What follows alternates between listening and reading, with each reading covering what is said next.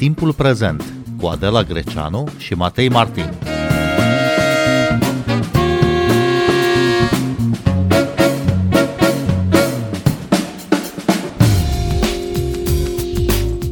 Conferința ONU privind schimbările climatice de la Glasgow se apropie de final. Care sunt mizele unei asemenea întâlniri?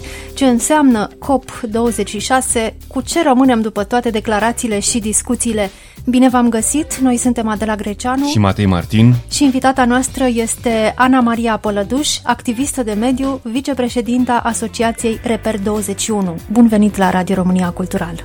Bună ziua, bine v-am găsit și mulțumesc pentru invitație. COP înseamnă Conferința Părților, un summit uh, anual unde ONU invită reprezentanți din toate țările lumii pentru a discuta despre schimbările climatice. Ce a adus acest COP, COP26, pe agenda discuțiilor? Miza foarte mare pentru COP26 acum uh, la Glasgow este să definitiveze faimosul acord de la Paris, care a fost semnat, agreat în 2015 în cadrul COP15, celei de-a 15-a întâlnire a conferinței părților. În cadrul acestui acord de la Paris, probabil că o parte dintre auditorii dumneavoastră știu, s-a agreat încercarea limitării temperaturilor globale la 1,5 grade, cel mai probabil la 2 grade, dar statele semnatare au zis că încearcă să depună eforturi pentru limitarea la 1,5 grade. Ei bine, la toate copurile care au urmat celei de la Paris din 2015, s-a pus așa câte o cărămidă pentru implementarea acestui uh, acord, implementare care e una foarte inedită la nivel de aranjamente globale, pentru că nu se bazează pe niște ținte obligatorii, așa cum s-a mai încercat în trecut, de exemplu, la Kyoto, ci se încearcă limitarea temperaturilor la 1,5 grade prin ținte voluntare, autoasumate de către statele uh, semnatare ale acordului de la Paris. Fiecare stat și-a luat angajamentul de a publica o serie de ținte pe care le poate asuma, cu speranța ca la nivel global coroborat toate aceste angajamente ale statelor să ne ducă la limitarea acestor temperaturi. Și ce se întâmplă acum la Glasgow este că se încearcă să vadă unde am ajuns cu aceste contribuții voluntare ale statelor și mai sunt câteva aspecte tehnice ale acordului de la Paris care trebuie și ele lămurite. Deci miza mare este să se finalizeze implementarea acestui acord faimos din 2015. Ana Maria Pălăduș, dar de ce acest prag, 1,5 grade Celsius maximum? Într-adevăr, este vorba de limitarea temperaturii medii globale la 1,5 grade. Acest lucru înseamnă că în toate țările și în toate regiunile lumii temperatura o să crească cu atât. Clima este foarte complexă, sistemul climatic al, al globului nostru este unul foarte complex și, de exemplu, o creștere de 1,5 grade la ecuator se poate traduce fără probleme cu o creștere de 3, 4, 5 grade chiar în zona noastră, pentru că nu suntem la fel expus din punct de vedere climatic. Ei, de ce încercăm să limităm la 1,5 grade? Acesta este pragul considerat maxim de către meteorologi, de către climatologi din întreaga lume, dincolo de care se consideră că, practic, uh, clima și variațiile climei devin pe necontrolat și ne duc în zone pe care nici nu putem să le mai modelizăm uh, și vor avea și efecte foarte grave asupra noastră. Practic, 1,5 grade considerată limita maximă sub care putem să ținem lucrurile sub control și le putem și chiar previziona. Dincolo de aceasta de 1,5, chiar dincolo de 2 grade, uh, lucrurile scapă de sub control și foarte greu de prevăzut spre ce colaps ne îndreptăm. Bun, știm deja că acțiunea umană are un impact important asupra climei, știm și că resursele nu sunt împărțite în mod uh, echitabil pe planetă, știm și că economiile statelor funcționează în mod diferit. Acum, totul este cum putem face ca peste tot sau ca toate statele să reușească într-adevăr să-și reducă acțiunea care contribuie la încălzirea climatică. Cum se poate face asta tocmai pornind de la aceste diferențe importante? Într-adevăr, chestiunea de justiție e una foarte importantă atunci când vorbim de climă, pentru că nu toți ca indivizi și nu toți ca state am contribuit la fel în ceea ce se întâmplă astăzi aici. E un lucru foarte bine știut că statele dezvoltate și din cadrul statelor dezvoltate o pătură de oameni foarte mică au contribuit mult mai mult față de restul lumii. Una dintre mizele copurilor în fiecare an și inclusiv în anul acesta la Glasgow este chestiunea de justiție uh, și de echitate atunci când se cer eforturi statelor și cetățenilor din lume de a-și reduce impactul asupra schimbărilor climatice. Tocmai de aceea ce acest regim de contribuții voluntare, ele se numesc în engleză NDC-uri, National Determined Contributions, pe care statele sunt încurajate să le aducă pentru a arăta cum pot ele contribui în funcție de ce resurse au și materiale și financiare și tehnologice, cum pot ele contribui la reducerea impactului asupra schimbărilor climatice. Un efort este așteptat, de exemplu, din partea unor state dezvoltate, precum Statele Unite sau Noua Zeelandă sau Australia sau China sau Rusia. Alte eforturi sunt așteptate, evident, mult mai mici din partea statelor în dezvoltare, de exemplu, din Africa. Este un lucru. Un al doilea aspect important când vorbim de justiție și de echitate um, în legătură cu clima este faptul că, dincolo de atenuare și de reducerea impactului asupra climei, care trebuie făcut diferit în funcție de cât de dezvoltați suntem, să mai pună chestiune foarte importante și anume cea de adaptare. Pentru că și dacă de mâine ne oprim să emitem complet orice gaz cu efect de seră în atmosferă, oricum ne îndreptăm cu siguranță spre o creștere a temperaturilor medii globale de 1,5 grade și statele vor fi afectate foarte diferit și din păcate cine este afectat cel mai mult sunt statele care au contribuit cel mai puțin, da? statele în dezvoltare. Și o chestiune, o miză importantă la COP26 este de cum putem să asigurăm adaptarea și cum putem să sprijinim țările în dezvoltare să se adapteze la impactul schimbărilor climatice pentru că oricum o să aibă de încasat șocuri foarte puternice. Și tocmai de aceea, și asta e o a treia idee cu care o să închei răspunsul la această întrebare, o altă miză importantă la COP26 la Glasgow este fondul de tranziție justă. Acest fond, practic, a fost agreat, s-a dus în discuție prima oară prin 2009 la COP din Copenhaga, considerat un eșec, dar nu a fost neapărat așa. A fost readus în discuție și agreat clar la COP15 la Paris, când statele semnatare au agreat să se instituie un fond de sprijin al statelor cel mai puțin dezvoltate pentru a le ajuta să încaseze șocurile schimbărilor climatice și să se poată adapta, fond care a fost agreat la o valoare de 100 miliarde de dolari pe perioada 2020-2025, urmând ca apoi să se negocieze alte sume. De altfel, chiar zilele acestea se discută la Glasgow ce sume vor trebui să urmeze.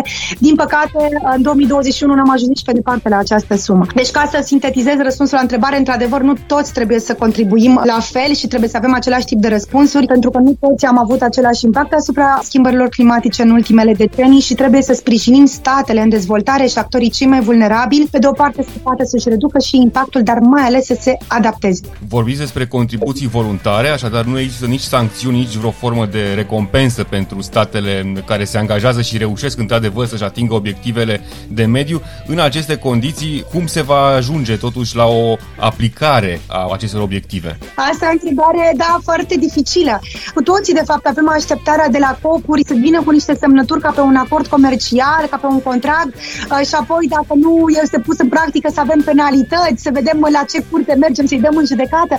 Din păcate, copurile nu merg așa. Sunt angajamente pur și simplu, să zicem, diplomatice, la un nivel înalt uh, și nu sunt constrângătoare. La nivel global nu am găsit până acum mecanismele și nici nu ne putem aștepta că o să le găsim, prin care să putem să constrângem niște state să ia niște măsuri care, în mod evident, le afectează și economia, le afectează politicile sociale, fiscale și așa mai departe.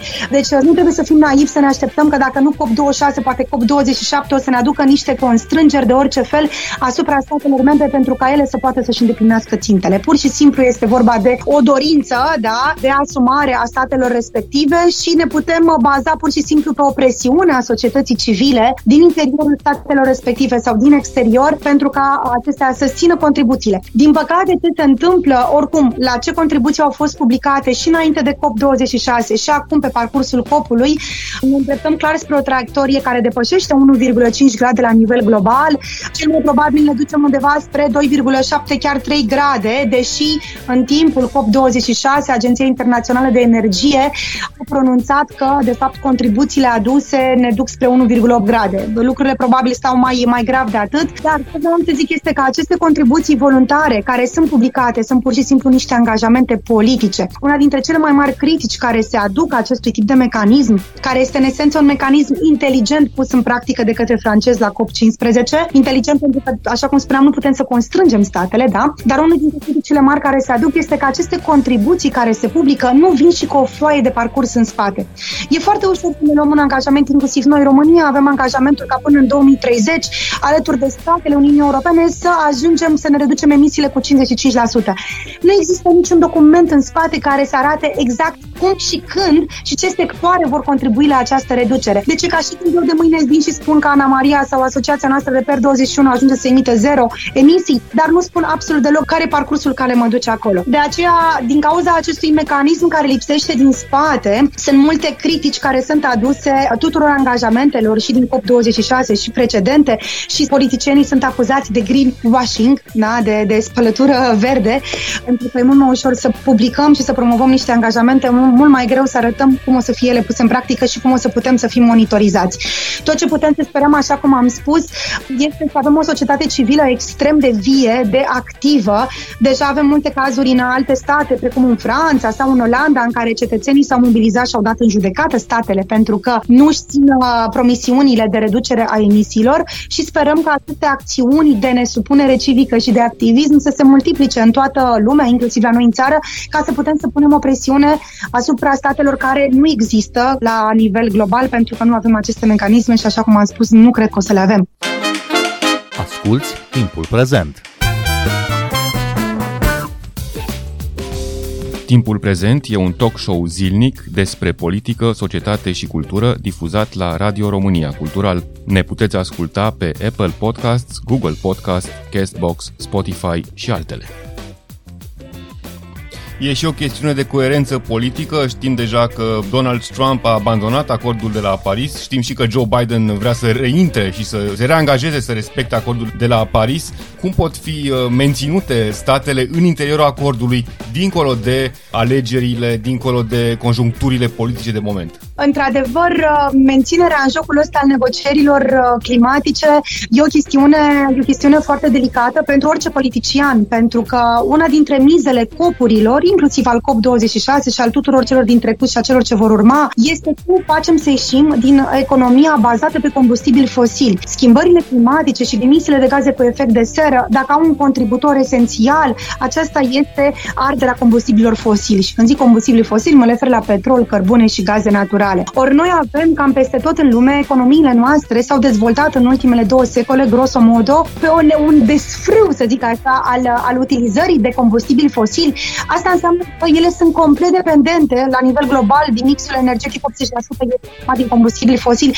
Suntem toți dependenți de aceștia pentru a putea să ne dezvoltăm și să creștem. Când un stat vine la COP și uh, și angajamente de a-și reduce emisiile, pe implicit lucrul ăsta se traduce în spate prin faptul că va trebui să-și decarbonizeze într-un fel sau altul economia. Va trebui să consume mai puține combustibili fosili și să înlocuiască poate cu energii regenerabile, dar cel mai important să reducă consumul pur și simplu să reducă consumul de energie.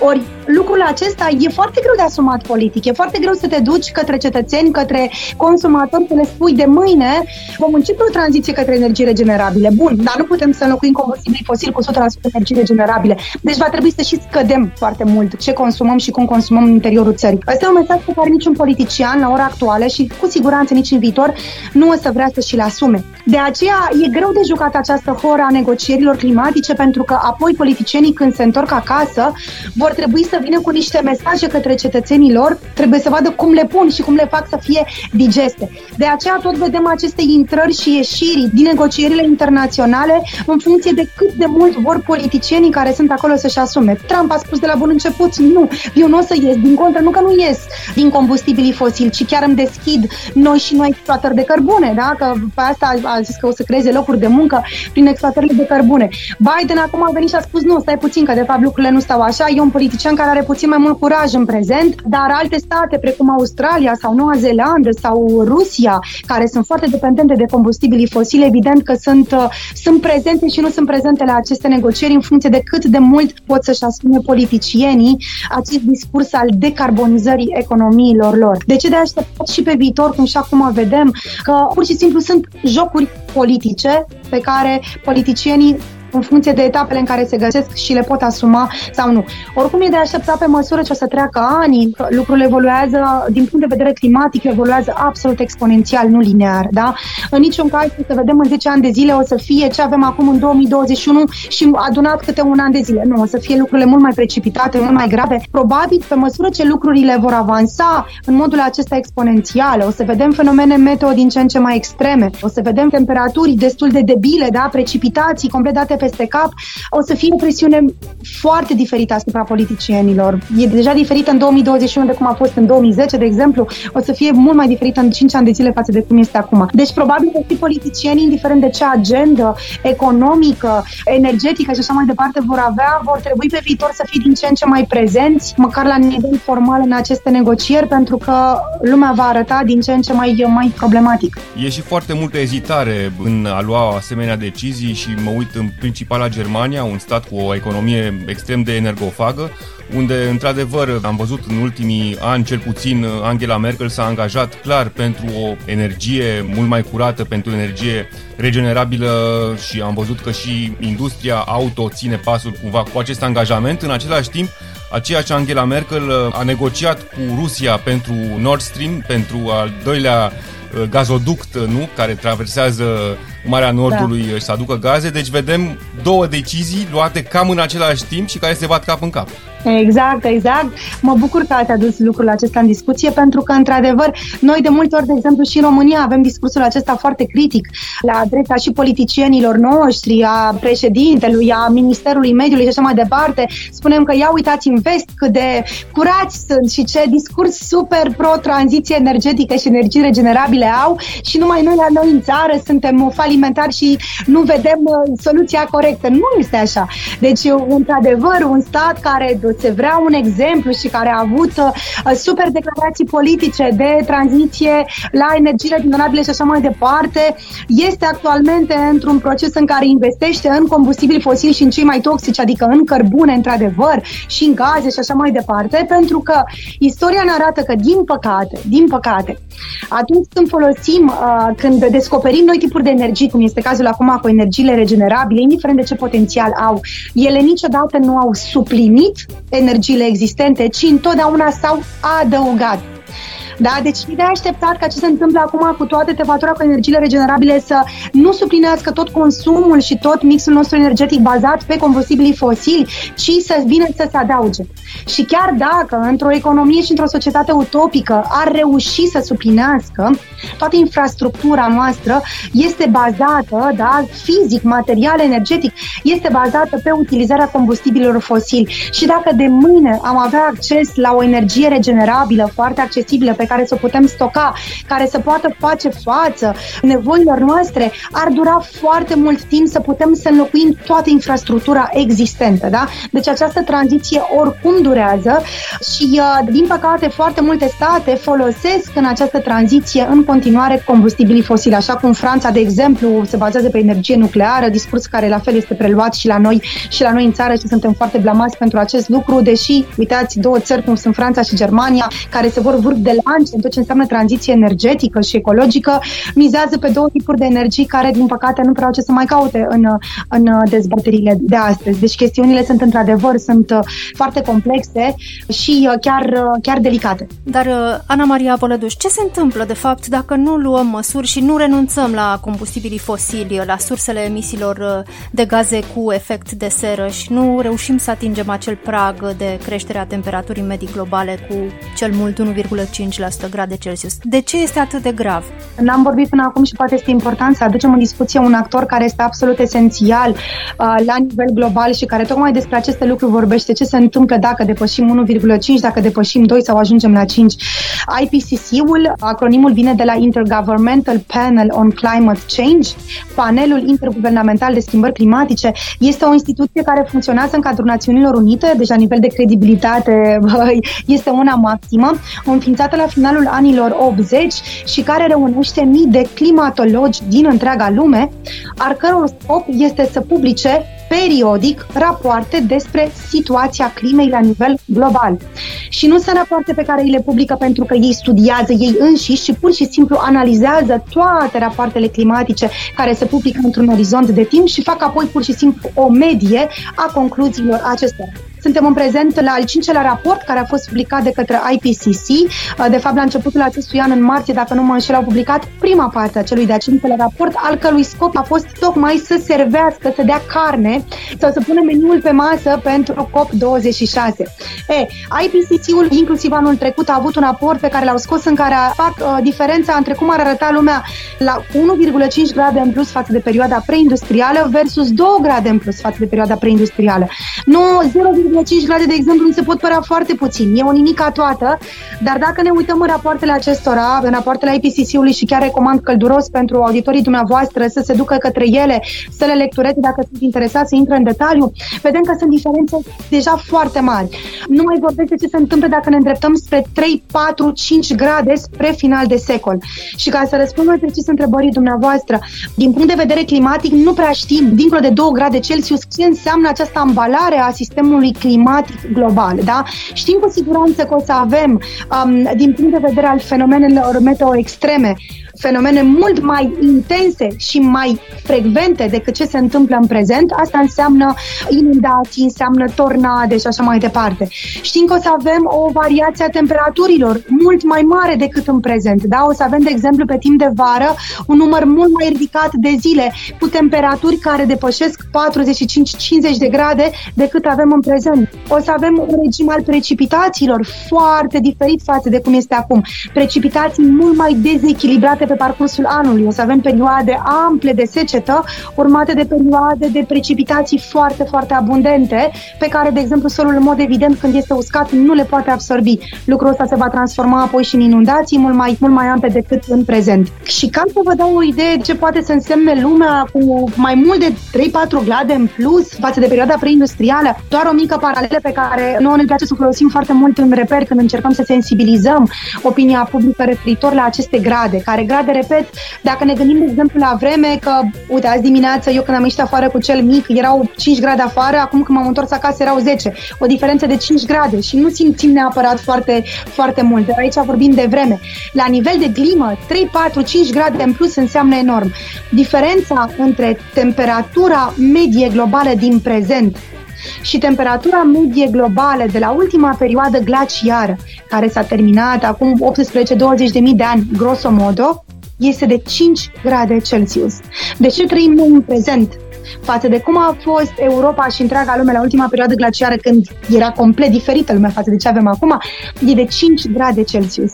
Ori estimările cele mai pesimiste referitoare la creșterea temperaturilor medii globale la finalul acestui secol sunt spre 5 grade Celsius. Deci este practic ce o să luăm în plus da, față de ce avem, ce avem acum. Este clar că o să trăim într-o lume complet, complet diferită din punct de vedere climatic și nu numai. Chestiunile climatice se transformă de multe ori, din păcate, în chestiuni care țin de resurse, care țin de securitatea națională, care țin de justiție, de politici sociale și așa mai departe. Deci ele se vor transpune și o să intervină transversal în tot ce ține de bună funcționare a societăților noastre. Care este situația în uh, România? Care sunt angajamentele pe care și le poate lua România în acest moment? Țara noastră este aliniată angajamentelor europene pentru că în cadrul copurilor noi negociem împreună cu Uniunea Europeană, suntem un bloc regional.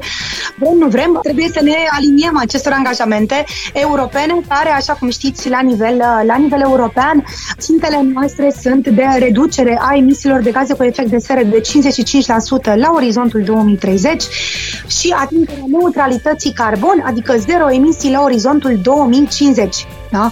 La nivel global, țintele sunt de 45% până în 2030 și 0% până în 2050. Bun, deci din punct de vedere al uh, angajamentelor formale și inclusiv declarațiile politicienilor noștri, ale domnului Claus Iohannis, ale Ministerului Mediului și înainte de COP și în timpul COP-ului, sunt aliniate acestor ținte. Asta este partea bună, pozitivă. Dar, așa cum spuneam și la nivel uh, global, problemele cu aceste declarații uh, este că ele rămân doar declarații și în spate nu putem să monitorizăm și să vedem cum le punem în practică. Și asta e fix problema și la noi în țară.